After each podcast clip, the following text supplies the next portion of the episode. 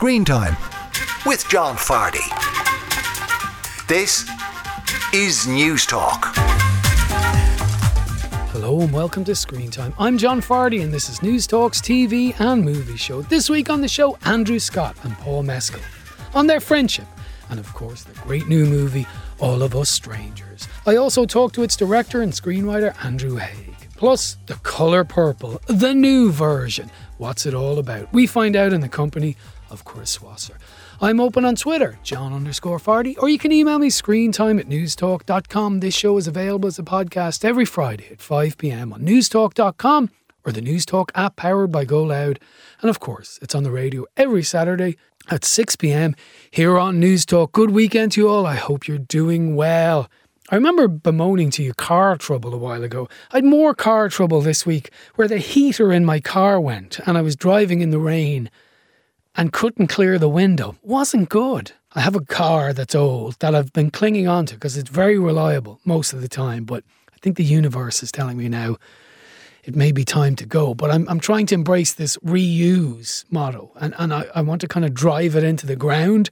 However, the ground is getting closer all the time, it seems. So uh, that was what was happening to me this week. And outside of movies, but, you know, slightly related, Billy Joel announced new music this week for the first time in decades. His last song was 17 years ago, but really his last album of you know, a proper body of work was 1993 with The River of Dreams. You might wonder why I'm talking about that. Regular listeners know I'm a massive fan. So I was delighted to hear that. So, in a way, my car heater breaking was yin yanged by the announcement of Billy Joel's new music. And of course, in movies, the big news of the week was the Oscars and much consternation about those who didn't make the cut. First of all, great for Cillian Murphy, great for Oppenheimer, great for Element Pictures with Poor Things. Not so good for Margot Robbie, big disappointment for her. Apparently, I mean, I'm not sure how seriously she's gutted by it. But look, uh, you know, we've discussed this movie, Barbie, a few times on the show. I'm of the opinion there was a touch of the Emperor's New Clothes about it, and I didn't necessarily buy the this was a really clever deconstruction of the male gaze, and, and I don't think all that hung together as successfully as people claimed. It's not a bad movie. That said, Margot Robbie was brilliant in it. Absolutely brilliant. So I do think she deserves a, a, a, place in that list of, of best actress. Now, I'm not sure if we should be picketing embassies about it or anything, but I but I do think it's she's worthy of inclusion in that list. But the two things I was most disappointed about, I said to you last week, I was disappointed Andrew Scott wasn't nominated for an Emmy, or sorry, for a BAFTA. But I'm I think he should have been nominated for All of Us Strangers, which you're going to hear me talk to him about because he's brilliant in it. And I think that should have been nominated for Best Picture. I also think Past Lives should have got a director nomination for Celine Song because I think that's a remarkable film as well.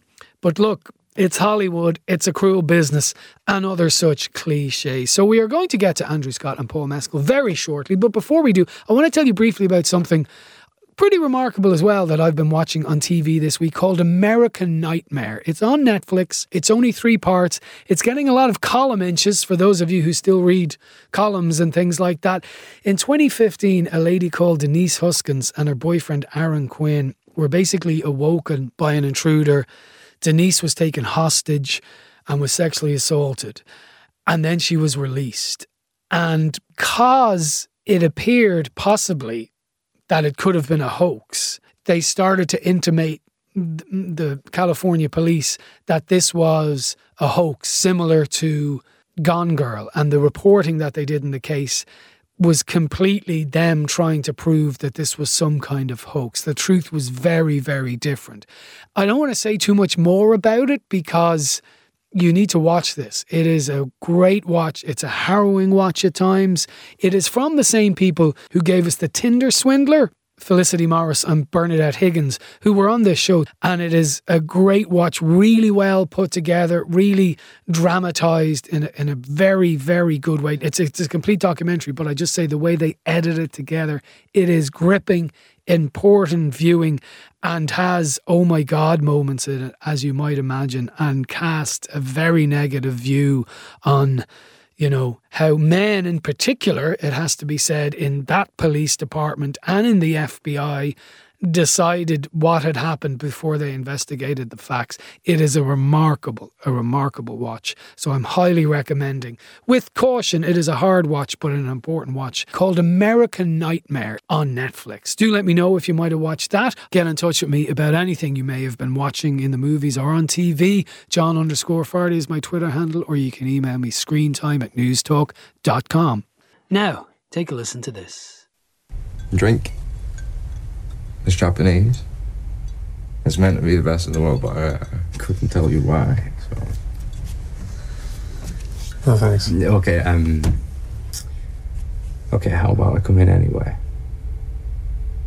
If not for a drink, then for whatever else you might want.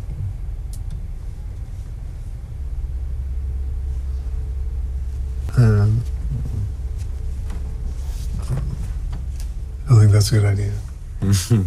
Do I scare you? No? We don't have to do anything if I'm not your type. There's vampires at my door. Now, that is a clip from All of Us Strangers, the much talked about and rightly lauded new movie that lands this week in cinemas on the 26th of January. And you heard Andrew Scott and Paul Mescal there. One night in his near empty tower block in modern London, Adam, played by Andrew Scott, has a chance encounter with a mysterious neighbour, Harry, played by Paul Mescal, which punctuates the rhythm of his everyday life. He's a writer who's struggling somewhat with writer's block. Now, as their relationship develops, Adam is preoccupied with memories of his past and finds himself drawn back to the suburban town, and in particular, his childhood home, where his parents, played brilliantly by Claire Foy and Jamie Bell, appear to be living just as they were on the day they died 30 years earlier. So he's having this relationship with Paul Mescal, and in tandem with that, he's meeting his dead parents. It is a haunting, poignant, and kind of hypnotic story of love and loss. A couple of times, and I know people have had this reaction, I shed many tears watching it. It's absolutely beautiful. Now, it was inspired by the novel Strangers by the Japanese author Yamada, penned back in the 80s, and Andrew Haigh who directs it, also wrote the screenplay, updated that novel, or that's what it's based on. We'll get to Andrew Haigh later. As I say, the principal characters are Andrew Scott, who's dealing with his past, and also possibly falling for Paul Mescal's character. Now, I got to speak to Andrew Scott and Paul Mescal earlier in the week. I'm not sure if they need much introduction. Andrew Scott, we know him from James Bond Spectre, from Fleabag, from Black Mirror. He's going to be in a new series, Ripley. Uh, very popular, brilliant actor. He is brilliant in this. Paul Mescal, the hottest ticket in Irish acting at the moment. I don't think he needs any introduction. So I caught up with them live in person in Dublin earlier in the week. Andrew, if I could start with you, it seems to me there's some kind of great wish fulfillment in this movie. The idea you could not just go back and meet one's dead parents, but meet them at a time where you could ask them about the shit in your life. You know what I mean? yes, yeah. Was that what spoke to you about it? That's what spoke to me most about it. Yeah, it may not have been. It, I think I think it's the, I think that beautiful premise is what attracted all of us and um, uh, all the audience. Just that beautiful idea of what would you say to your parents if if you could really talk to them as Mm. adults, as complete contemporaries. Jamie Bell and Claire Foy uh, playing my parents. Yeah. um, and they're actually younger than me, so it's a sort of a sort Yeah. of very strange thing. But what's really interesting in playing that dynamic is that. You understand it's not about the age; it's about the role, and we never really escape our parents, even as adults. You know, we're always that. They're, they're the And they kind of stay at certain ages for us. Yeah, they do. They stay at certain, and he he he conjures them up and uh, brings them back at the time he remembers them most acutely, which he loses them when he's he's 11 years old. So Complete with moustache as well. Yeah, and then little 80s moustache is Yeah. going on. Yeah. Yeah. yeah. Paul, you know, your character is different in that I you can tell me though, but he's vaguer than Andrew's. And even the way he arrives, he's kind of sloping on the door, Mm-hmm. Yeah. half pissed. Yeah, fully, And- fully pissed, I'd say. yeah, yeah, right. An advanced state of refreshment. I'd say. yeah, yeah. and he I'm wondering on the script, like, did you find there was a lot of places to go because he's more ghostly? We only know a tiny bit. It's kind of a gift as an actor. Oh, because you get to like you get a wide, wide canvas, and you have to like. I, I love when a director or a script requires you to fill in the gaps because it feels like you have so many secrets for yourself that actually, when you're playing a supporting character like this, when you're in, in the film to support Andrew's journey through it, as you said, you just have a wide canvas and you kind of get to fill it with little secrets for yourself. And Yeah. um, as an actor, that's a great uh, privilege and a joy to get to do for sure. Yeah. This time last year, I was talking to uh, Brendan. I can't remember his name. Gleeson? Gleeson. Yes, it's terrible, isn't it? And Colin Farrell, and they were doing exactly what you were doing, promoting a great movie. And they, I, I walked in, and they were talking to each other before I walked in. As soon as I stopped, they started talking to each other again. You know, you guys are on a bit of a journey with this movie. It must be great when you have to talk to people like me all day, that you get on so well. Yeah, it makes a huge difference, massive, yeah, doesn't it? yeah. Yeah, Yeah. it does. It makes it absolutely make, makes it fu- fun. Makes Fun, it yeah. fun. Yeah. because it can be quite weird, you know, if you're doing it on your own. We started Yes. our press tour in America in, in Los Angeles, and then um, Paulie had to go, and then I we did had to do a little bit on my own. Just like you're a bit. Remember, I was so depressed leaving LA 'cause we actually had, uh, like, uh, as you said, sometimes press can be difficult or mundane. Not this, but- obviously. I not mean, it's all roads have been leading to this, really. Yeah. But leaving out, like, we got to, because I hadn't seen him for ages, and we were also chomping at the bit to get out and promote the film. Yeah. Yeah, after the strike. So we had like a week in LA running around the place doing photo shoots, like getting dressed up in like nice clothes. Yeah, it's great. It was It's like it was amazing. great. It was great crack. I noticed yeah. he called you Paulie there. Yeah. Yeah. yeah, yeah. Yeah, well, that's you clearly know each other well when you add an IE. Yeah, exactly. Yeah. I uh, spoke to you for God's Creatures last year or late, early. I can't remember what year it is, but year, yeah, yeah. yeah. And I remember saying to you, "Have you had a break?" Because it was off the run of all these things, and you Yeah. were saying, "Don't worry about breaks. I got to take this opportunity while I have it." Is that a year later? Are you still feeling that, or did you take a break? No, I have. I haven't yet, and it's kind of not yet. I like look. I'll sleep when I'm dead for a bit. No, but I, like I, I feel like I want to keep the foot down for a little bit longer. Okay. I don't have like like kids. or, Like I, like this is the time for me Yeah. to go for it, and I think I want to keep the foot down for a little bit longer. And I'll Okay. take a break. I promise. My wife just sent me a picture of you in the lighthouse last night. Oh, the lighthouse. Oh, The Lighthouse Cinema, fine, yeah, fine, yeah. And they have a cocktail named after you called Great Scots. Yeah. With Campari, vodka, and vermouth. Did Did you taste it? Oh, I did. Of course I did. Oh no, I tasted the did. mescal one. We had I? both. We had both. Oh, there's a mezcal one as well. Yeah, There's a the mezcal. mezcal The mule. mescal one, a mescal mule. Yeah. See, see what Yeah. they did there. Yeah. Are they good? They're very they were good. excellent. They were they were nice and strong. Yeah. Which is Exactly how we want in a like them. Yeah. You shouldn't. If you're gonna have a cocktail, you want to feel that you're drinking alcohol. Yeah. Do you know what I mean? Or to, the, the, the, the, dangerous ones are the ones that don't feel like there's Yeah, any like the- alcohol. like yeah. Alco yeah, yeah. pops. But they're laced with alcohol. Uh, I spoke to Fiona Shaw a while Oh, ago, wow. and she was saying, just a little name drop for you, Brendan Gleeson, blah, blah, blah. But uh, she said to me about, you know, I've been on stages all over the world, I've been in all these kind of movies, and I did three days on Harry Potter. And it's all the people want to talk to me, and you never know the life a character is going to have. Mm-hmm. And it occurs to me, you were in Fleabag for, it was probably a couple of days' work. Have you been. So, oh, easy time. Sorry, but you know, it's it's it's seven weeks, but okay. Sorry, but it's small. It's small. Have you been surprised by the life that character has continued to have? Yeah, it's, it's a character that certainly ignited uh, the audience's uh, imagination. I was in LA recently and I was crossing, you know, on the, on Santa Monica Boulevard, like those really long pedestrian crossing. So there were loads of cars, and like four of them were like, "Hot priest, it'll pass. Good luck at the globes." They're like, it's so incredible the way they, they, they don't mind shouting. Yeah. It'll pass. Is that the one they shouted It'll to pass. most? It'll- Yeah. I get it'll pass. Yeah, it'll pass. I get a lot. Yeah. Or or or Neil. Neil. Oh, yeah. Sexiest line of all time. That's a perfect place to end. Uh, all of us strangers is fantastic. you so so much. lovely to see you. Thanks a lot, guys. Lots of love. Thank you. so Cheers. much. Andrew Scott there and how the hot priest follows him wherever he goes. And Paul Mescal there talking about their wonderful new film, All of Us Strangers. Up next, the man who wrote the screenplay and indeed directed the movie, Andrew Haigh. Now you're welcome back to Screen Time, News Talks TV and Movie Show. Now before the break, we were talking to Andrew Scott and Paul Mescal. Well, we weren't. I was. I meant the royal we. And uh, All of Us Strangers is directed and the screenplay was written by Andrew Haigh. Andrew Haigh is the award winning British writer and director whose films include Lean on Pete, beautiful movie from about seven years ago at this stage, 45 years. His breakout hit was Weekend. He's done plenty of TV, the very popular show Looking, and of course, The North Water from a few years ago, all about whaling in the 1800s that starred Colin Farrell. So I got to talk to him about All of Us Strangers and some other things as well. But tell me this I read this thing in the Los Angeles Times yesterday, written by you, and I read it twice, and I still couldn't quite get my head around it if this was true or not. But just maybe you could explain it to me. My understanding is the house this was filmed in was your house that you grew up in.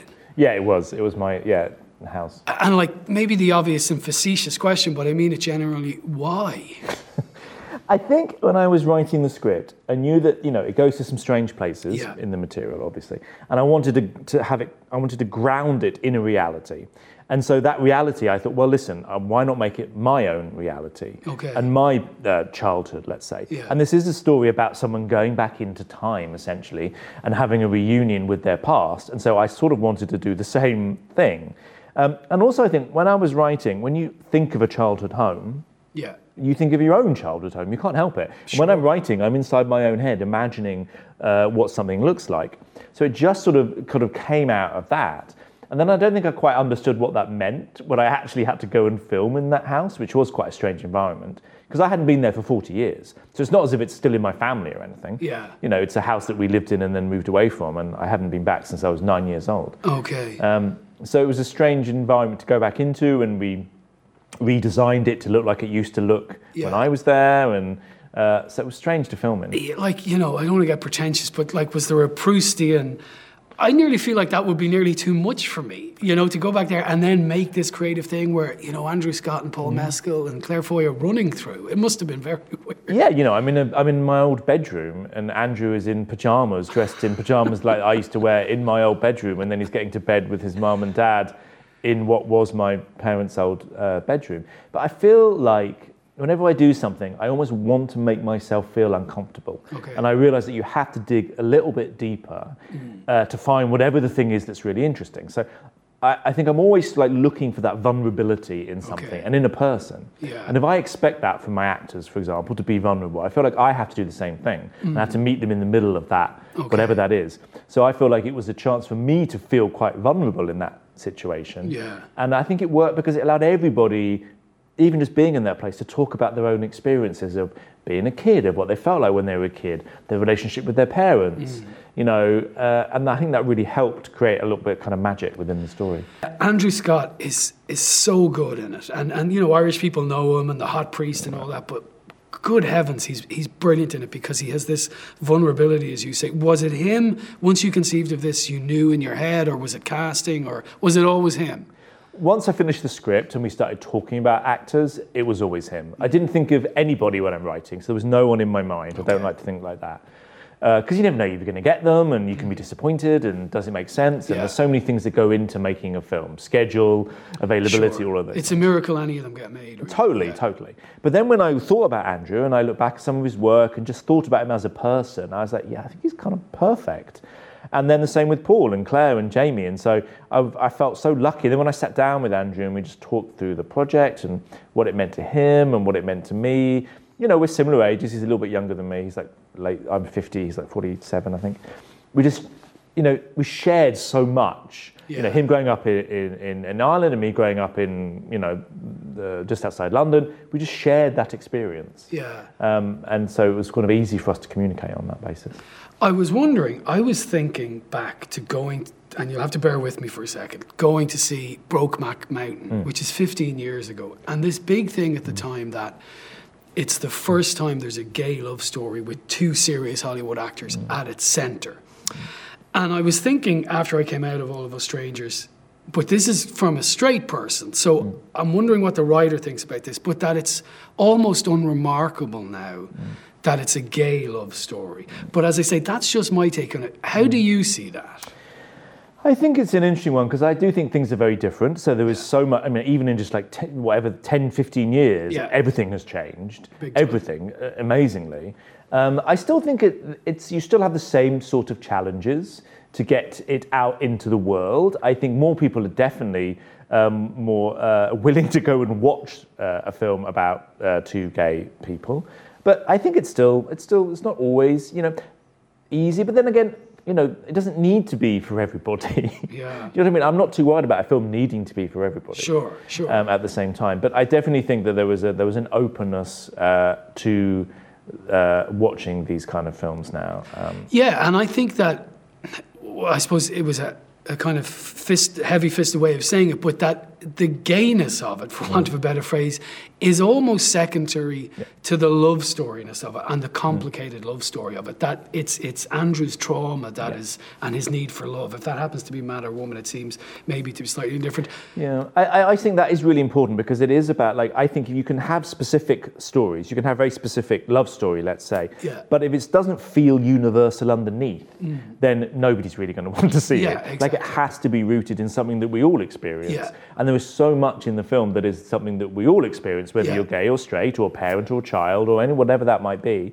or in a relationship. You can understand what those things are that you can connect with. Yeah, I don't want to Freud it up too much, but my understanding is your parents are both still alive. They is that correct? alive, yeah. So it's an obvious question, but I know it's fictionalized and it's Mm. called acting, darling.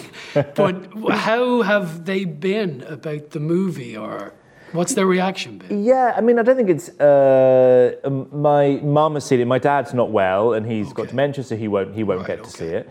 Uh, but and my mum and dad split up when I was very young, when I was like nine years old. But my mum has seen it, and I think it's complicated for her to see. It's a complicated story for her. Uh, to see for lots of reasons, and not just as a mother to a child, but also, you know, she lost her own mother when she was young. So there's lots, you know, I think for everybody there's complicated things. So Yeah. for mum, it's a complicated movie to watch, Yeah. but she loves it. She's very, Yeah. you know, proud that I, I made it. Uh, but I think it's a strange thing, and from the rest of my family, for my brother to see it, and then to see the house that he also grew up in. It's a strange thing for for for people in my family, or people that just know me in general. I saw uh, the two guys and you in the audience on two talk shows last night, and it strikes me that both those people, well, they can be named, Graham Norton and Patrick Kielty, were both struck and had an emotive response to the movie. And I was just thinking about it that uh, part of me afterwards was thinking, oh, it's people who've had problematic childhoods this is going to work for.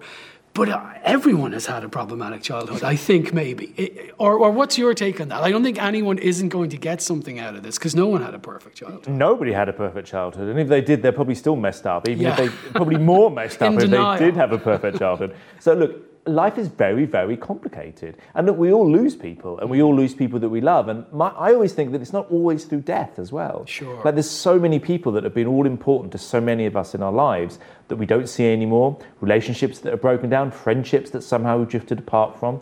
And so I think we understand what it's like to lose people. And we also understand that the like the importance of that love that existed back then never goes away. It's always there, it's still there, and if anything gets stronger. As I get older, I look back at people I don't see, people I've lost, and grandparents and friends, and all those kind of things that aren't around anymore. And the love is exactly the same, if not stronger than it was then. So I think it's a, it's fascinating. I think Yeah. everyone understands that on like a visceral level, unconscious level, perhaps, but still. I just want to ask you a few things about some of the great other things mm. you've done. The North Water, fantastic TV. I, for this radio station, went to the Arctic Circle once mm. to do a documentary about the Northern Lights. And it was great, but batteries kept freezing. It was an absolute nightmare. And I read that in the North Water, that's the furthest any TV crew has ever gone. So it must, it's great TV, but it, I know you're in Norway, but it must have been an absolute nightmare. No, it was, but this is again, it's like I quite like throwing myself into really uncomfortable situations. So I'm saying to all these actors, you know, Colin Farrell, big actor, like, we're going to go on a boat for six weeks and we're going to be stranded off the north coast of Svalbard, Yeah. you know, closer to the North Pole in the end than we are to any land. Like insane. we're not on land, we're floating around trying to find sea ice. There's three ships, there's a stunt, you know, the, the old uh, ship that's there. And it was sort of insane, but at the same time, everybody loved it. It was very difficult, very cold. You know, you're standing out on the ice, and there's, you know, it's just floating ice in the middle of the sea. You're like, what am I doing? But they all, everyone, I think, bonded, really loved it. It was a really amazing experience. You know, I made friends for life from that from that experience. I once, again, on this radio station, met Willy Vlautin. Mm. Oh, Yeah, he's just a fascinating guy. And, and I was reading about Lean on Pete and, and I read the book and I loved it all. Why did you want to make Lean on Pete? Because when I look at your career, it mm. seems maybe that's, oh, he did that one. I get the other ones, but I'm not sure why. He did a great job, but I'm not sure why you wanted to do that one. Yeah, I love the book, is in all honesty. Okay. And I think in the end, it is sort of about the same thing. It is about a kid in that story searching for some kind of stability in the face of essentially trauma. I mean, his dad's killed in that story Yeah. and his mum's left him. So there's a lot of stuff going on in there. And the horse thing didn't put you off because I got because you're not an equestrian. I can't know. The Yeah. horses, I, I don't, I've never, I mean, I think I've ridden a horse once. Okay. But, you know, it was just like the idea of this horse representing somehow to him stability and friendship. And, and that felt really powerful to me. Yeah. Um, and I, you know, obviously I saw Willy a lot and he, I, he's such a great guy. And there's something, there's a, there's a like a harsh kindness to that novel. It's a bleak experience, but there was like softness and kindness within the heart of that story about what you know can be achieved in life if someone supports you and looks after you. And I always know he's a, he's got loads of fans over in Ireland. I know that. Yeah. Like Lean on Pete won a prize over Yeah, here. yeah, yeah, yeah. Uh, you know, he, he's it's a you know, I understand why people like him. Do you have any Irish connections? Yeah, so my grandma was Irish. Yeah, so yeah. that, you know, I've got a huge Irish Catholic Yeah, family, yeah. and it's a big, you know. That's they- why you make movies about trauma. I know exactly, exactly. So you know, yeah, exactly. So I've got huge, like they all live Yeah. here in Ingleway, and like it's a big part of my family is also over over here. Even though I've not spent a huge amount of time here. I was talking to Joel Edgerton last week, just a little name drop for you, you know. And but you know, in the list of people who had it hard in COVID, actors and movie makers are way down the list of priorities. Yeah. But I was saying to him, you know, there was the writer's strike as well. It has been a very strange time for his business. Now he had twins and life was great for him and all that kind of stuff. But how were the last three years for you with all that went on in the world when what you want to do was stopped for so long?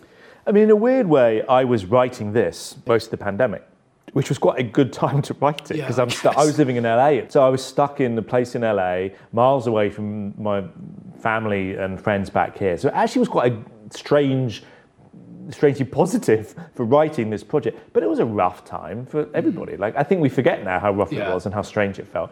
Like you know, and for me, it was a lot easier, as you say, than it was for so many other people. So I feel like I was lucky uh, to, have, you know, uh, to. Have, Do you think if it hadn't been for lockdown, you mightn't have written this? I think I probably still would have done. I feel like uh, lockdown has had an influence on the film. Like I think in in like. 10 years time if i watch back the film i think you can watch and be like oh yeah sort of makes sense that this was made coming out of covid sort of makes sense there's an isolation in the story and a lot of people felt very isolated you know i've got friends who are single and lived by themselves mm-hmm. for all of that time in all those lockdowns and that was not easy to be Yeah. by yourself for such a long time And can I just ask finally then, what's next? I'd, I'd love to know. I know that's hard to talk about when you're in the middle of this. I've got a couple of projects that could happen. They're both sort of sort of Developmental hell. development. No, in, in, in like popping out of development hell into like actual possibilities. Uh, and so they're both sort of like ticking along. And there are two films I really want to make. Um, I'm not going to say what they are, but there's two films I really want to make, and I'm hoping that one of them will go this year and one of them will go next year. So continued Thank success. you. Nice Cheers. Thank meet you so much. Cheers. You were just a boy. But now you're not. No. You look totally different, but it's still you.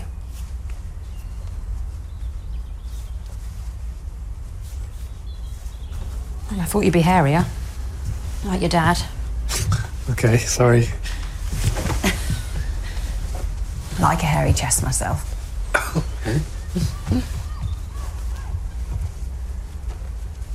Christ, do you know who you remind me of? Uh, who? You look just like my dad. Really? Hmm. I remember him anyway when I was a little girl. God, isn't that mad? It's like seeing you both at exactly the same time. Andrew Scott and Claire Foy there in the beautiful All of Us Strangers. And before that, you heard me talking to the writer and director of All of Us Strangers, Andrew Haigh. We did talk briefly about the Oscars at the end of that interview, but I took it out because, as I've said earlier, it's a big shame, but the movie wasn't nominated. But let's not talk of strangers now. Uh, see what I did there? All of Us Strangers, as should be apparent to you now, is a wonderful movie, according to me, and it's in cinemas from this Friday, the 26th of January. Up next, the other big new release of the week, the new version of The Colour Purple. Now you're welcome back to the show. Now we've been talking a lot about All of Us Strangers, but the other big new release of the week is The Color Purple. Yes, The Color Purple, which was a novel by Alice Walker, then a movie in the 80s starring Whoopi Goldberg, then a musical, and now a new version of it based on that musical, as far as I'm aware. But to tell me more and to tell me if it's worth the ticket admission is film critic and arts journalist Chris Wasser. Chris, hello. Hello, John. How are you? Very well. So I have that right. I do. Yeah. This is based on the Broadway musical, which in turn was based on the book, and there is also the movie that we all remember from the 80s, right? Yes, yes. Wildly different subject matter, but it's essentially the same thing as as Mean Girls and as the producers. You know, it's gone through the machine several times. It was one thing, then it was another with, you know, the whole Broadway uh, reworking, and then now it's back on the screen. So for anyone going this weekend, just remember, like Mean Girls, this one is a musical. Well, it's funny. I didn't know where you were going there. I thought you were about to say this is like Mean Girls, and I thought this is the Very antithesis different. of, of Mean Girls. But let me ask you that en route to you telling me all about it. When we discussed Mean Girls last week, Neve O'Reilly, we were pointing out that they hid the fact in the trailer that it was a musical. They don't seem to have done that in this trailer, is my understanding.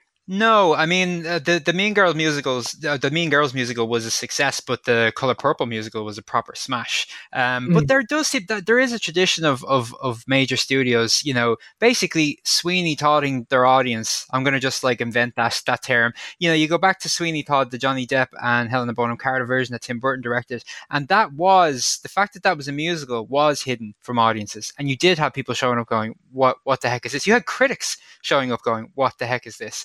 Um, and there does seem to be an attempt to mask that, maybe because musicals are no longer big sellers. On every now and then, you have something absolutely massive like La La Land, but musicals are not as, as popular as they once were. So maybe you know studios are a little bit reluctant to, to, to you know they're not reluctant to make them, but they're reluctant to market them as musicals. I don't really understand this. I really enjoyed Mean Girls, but yeah, this is a this is a very different film.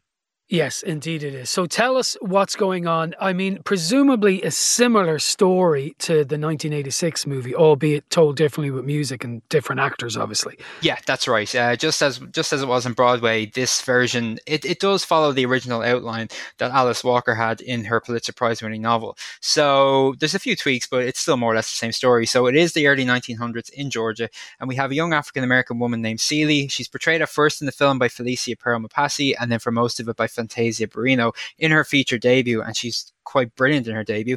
She uh, she lives in Georgia, and as a teenager is sub- is subjected to unspeakable horrors and abuse from her father. Um, and she one day is sent to live with this this horrible male suitor. She knows him as Mister. His name is Albert Johnson. He's played by the brilliant Colman Domingo, and she is essentially forced to marry this man. Now he's just a waste of space. He also abuses Celie. He banishes her sister Nettie from their home. Uh, she has to do everything that he says, and it's just it's just a horrible way to live. So as the years pass, Celie kind of wonders what happened to the two children that she gave up when she was a teenager. She wonders, you know, what happened to her sister because she was no longer allowed to see her. She wonders what her life would have been like actually if her mother had survived and if her father had never sent her away. Now there is a person in her life who makes her smile, and her name is Sophia. She's played by Danielle Brooks, who received an Oscar nomination this week, and mm-hmm. she is the rebellious wife of Mister's grown-up son Harpo. Now, and she loves Harpo, but she sees the way that Celie is treated, and she just tells Harpo from the beginning, "I will not take that." And when Harpo turns on her, she leaves him, and he turns their old home into this juke joint, which is essentially a, a, a bar, an old an old fashioned bar, a lot of gambling going on, live music, and whatever have you. And and and it's when Harpo invites this popular uh, uh, jazz singer uh, named Shug Avery, portrayed here by Taraji P Henson, that everything just begins to change because he's Mister's uh, he's Mister's mistress. There's a there's a, a, a tongue twisting term, and you know so there's a background there. She goes to live with Celie. She kind of brings Celie out of her shell, and she offers her a glimpse of what life might be like without Mister in it. Now, my memory of the 1986 one, and I probably saw that in like 1991, and I haven't seen it since, but obviously, and people can get a sense of it, there was a lot of tragedy and darkness and Mm. horror in this. And in a way, I was thinking, is that incongruous with a musical? So, is there a lot of unrelenting doom in this? There is, but it's been softened uh, Mhm. and it's been squeezed. And and I mean, a lot of people accuse Spielberg of this with the novel because the Yeah. novel, uh, you know, it's an awful lot darker than what we Yeah. saw on the screen in the 1985 film. And, and and Spielberg took an awful lot of flack. A because people, uh, you know, a lot of audiences showed up and believed that maybe an African American director would have better served the material. That Spielberg just had no real connection with it. The cast came out in support of Spielberg, and they said no, he he did a wonderful job with it, and he did make you know a very powerful film. But it was it's also a very sentimental film and it does soften you know various themes and topics I, I, I wonder then what the audiences who were critical of the original will think of this because it's one thing to sentimentalize you know a drama and still have it a drama it's another to add music to it and i am struggling to think of who might have read the color purple or, or, or watched the spielberg version and thought you know what will go well with this broadway song and dance numbers Yeah. I, I just do not think it works. I think it trivializes and it Disneyfies some very serious topics and themes to the point where it's an uncomfortable watch. You know, you've you, you, you've you've troubling themes and problematic themes of domestic violence and abuse and rape and incest, and it's it's it's it's hard stuff, John. And then to have the characters then singing and dancing around it, that did not sit well with me. Okay. Now we should say that this was directed by Blitz uh, Bazawule, I believe his name is. who's he's from Ghana, I believe, originally. Yes. Uh, so this is, you know, this is is probably a more appropriate director. Some people would say, but yet it's just not working for you because of the song and dance numbers given the material. Yes, Blitz Bazawule originally came to, uh, originally turned a lot of heads uh, a couple of years ago with a film that he made with Beyonce called Black is King. And I think that was probably the feature that got him this job. Um, and I look forward to seeing what he does next. Um, and I probably, it probably sounded like I, I, I, I- really didn't like this film. I think the performances, kind of save it because you know I don't think I don't think it, it, it works having the you know the characters sing and dance about about everything horrible that's happening to them. But some of the the acting in here is is quite superb. So you've got uh, Taraji P. Henson who is just sublime. She takes a character that you know like most of the players in here Shug is sort of a caricature. You know, you can see that there was once a fully formed character there, but unfortunately, it's a Broadway musical kind of setup. They're they're you know they're a little bit sketchy by the time we're finished with them, and and she actually turns it into something tangible. She turns it into something just tremendous. And Danielle Brooks, who is nominated for an Oscar this week for Best Supporting Actress, she plays Sophia. And despite the fact that the film is a little bit baggy and, and it goes on for far too long, John, it's two and a half hours long, and that's that's an awful lot of musical on the big screen. Despite that, it just lights up whenever she's in it. She is just a powerhouse here, and I again look forward to seeing what she does next. And also, Fantasia. So sorry to cut across you, but is she a worthy recipient of uh, Best Supporting Actor nod?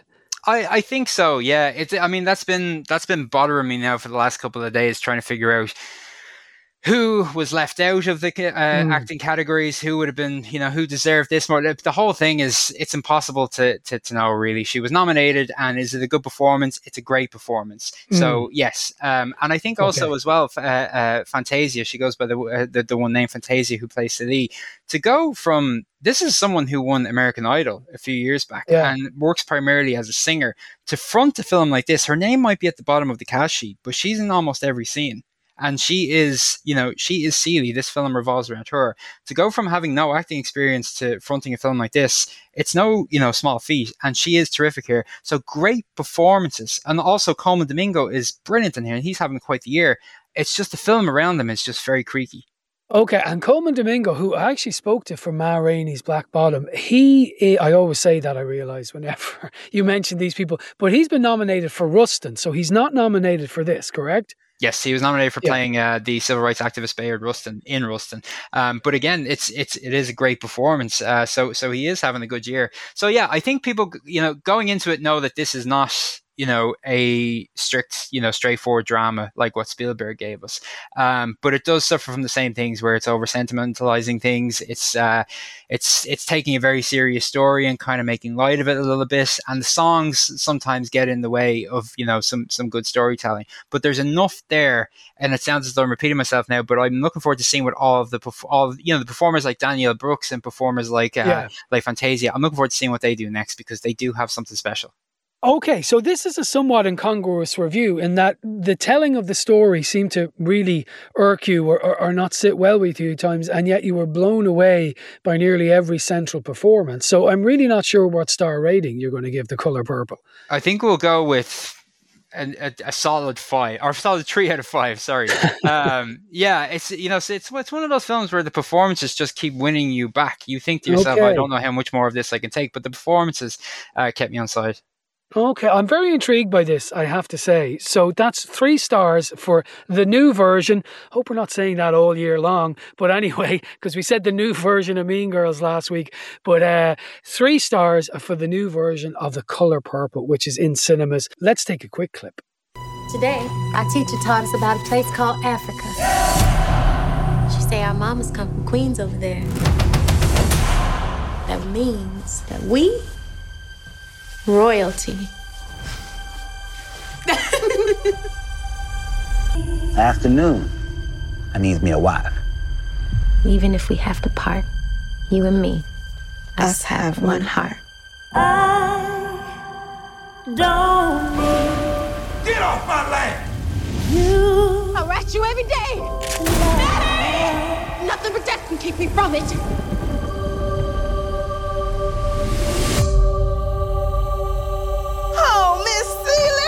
You must ain't got no kinfolk around these parts. All I had was my sister. she was the only one ever loved me. It's time for you to see the world. There's gonna be some changes made. Put it on. This ain't me. Hush. We need to look like we belong. Let's see this smile and color. Sweet and loving God. Now, that was a clip from The Color Purple. Chris Wasser gave it three stars. Chris, just before I let you go, two things I want to ask you. I'm going to quickly chat to you about the Oscars, but just en route to that, I have spent most of the show talking about All of Us Strangers. I absolutely loved it. I was bl- not that there was anything wrong with Paul Mescal or Claire Foy or Jamie Bell, but I thought Andrew Scott was an amazing performance, one that I'm not the better of. I said already in the show, I shed tears. I go to plenty of movies. It doesn't happen that often. I was absolutely blown away from this. I think it's a five stars for me for all of us strangers because it's been in my head every day since I've seen it.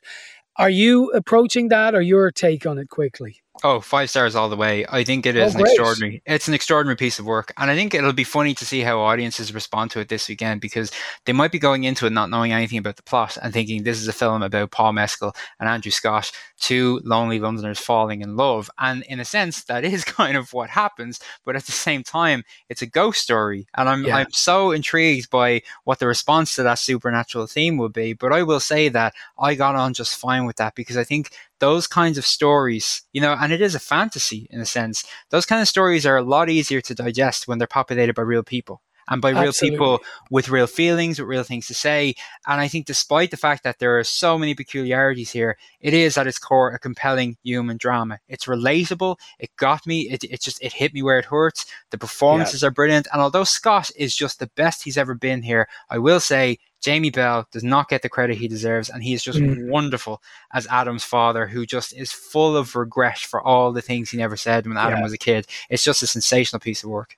Well, I'm delighted to hear you say that. And I suppose just, and not that I'm, you know, criticizing you or telling you how to speak, but I would call it magic realism instead of supernatural, only because it's it's it's so grounded in reality. He just happens to visit with his parents who are no longer alive, but Yeah. it feels incredibly real, uh, and that's what touched me so much about it. Okay, so five stars as well, yeah.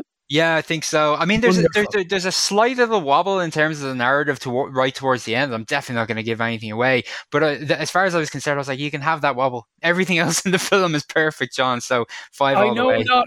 I know not what of you speak, but anyway, okay. and listen, then finally, right? So the Oscars, we've discussed probably most of those movies over the last year. Let me ask you just a couple of top line things. I mean, I was good at Andrew Scott wasn't in there. Mm-hmm. I mean, I'm sad for Paul Mescal as well, but and it's no disrespect to Paul Mescal, but Andrew Scott, do you think he was worthy of a nod? I think so. I think perhaps more worthy of a nod than maybe one or two of the performers in there. I mean, he was always a bit of a stretch, uh, and the fact that All of Us Strangers, the fact that All of Us Strangers wasn't recognized in any of the categories, yeah. that's a little bit that's troubling. Um, yeah. And it was always going to be a stretch, so I wasn't I wasn't all that surprised. But I would love to have seen him nominated for a BAFTA last week. I can't get my head yeah. around that one. No, I know that that is a real head scratch. Barry Keoghan. Uh, I think that was just way that that was that was never going to happen. And I'm, yeah. I'm look, Saltburn is a film that we all love to talk about, but it wasn't a film that I loved to uh, that it wasn't a film that I loved watching. And I think no, it is it is a very strong performance, but it's a, but it's a strong performance in a very silly film. Um, I think we'll have forgotten. I think we'll have forgotten about that one next year, John yeah, I'm not sure, but I, I, I, get what you're saying. And then finally, I I'm not sure if you and I reviewed Barbie. I can't remember. I'm yeah, getting did, yeah, my memory. Yeah. yeah, we did, we did.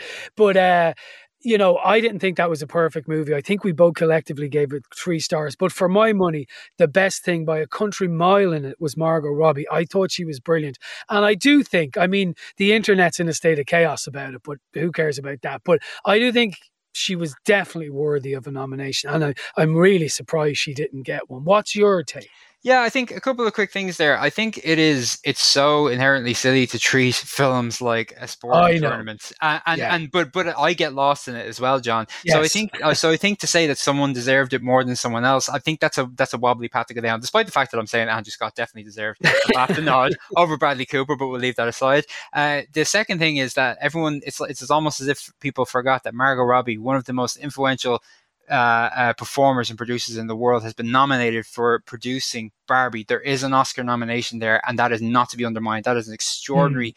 Uh, uh, thing that Margot Robbie has done there, backing this film from day one, and to have now a Best Producer, Best Picture nomina- nomination, that is terrific. And I think the last thing is, yes, I think maybe she should be nominated because we both reviewed Barbie and came away and said, despite the fact, well, at least I know that I did, despite the fact that I think there were an awful lot of ideas there, and I just don't think yeah. it gelled well as other people thought. Um, the the standout thing about it was the performances and how committed yeah. Gosling, who deserves that nomination, and Robbie, who really did deserve a nomination, how committed they were to it. I I think Barbie, she has done terrific work throughout her career so far, and she'll, and she'll give us mm. more. But Barbie is the best that she's been. That performance was just magical, regardless of yeah. any other flaws with the storytelling. It was magical, and it should be on that list.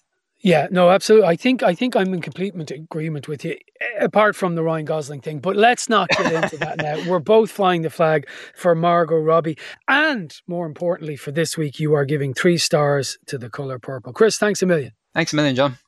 Chris Wasser there discussing, well, the Oscars as well as The Colour Purple, which he gave three stars to. He said it was jarring, but the acting is superb. So I'm intrigued to see it, I have to say.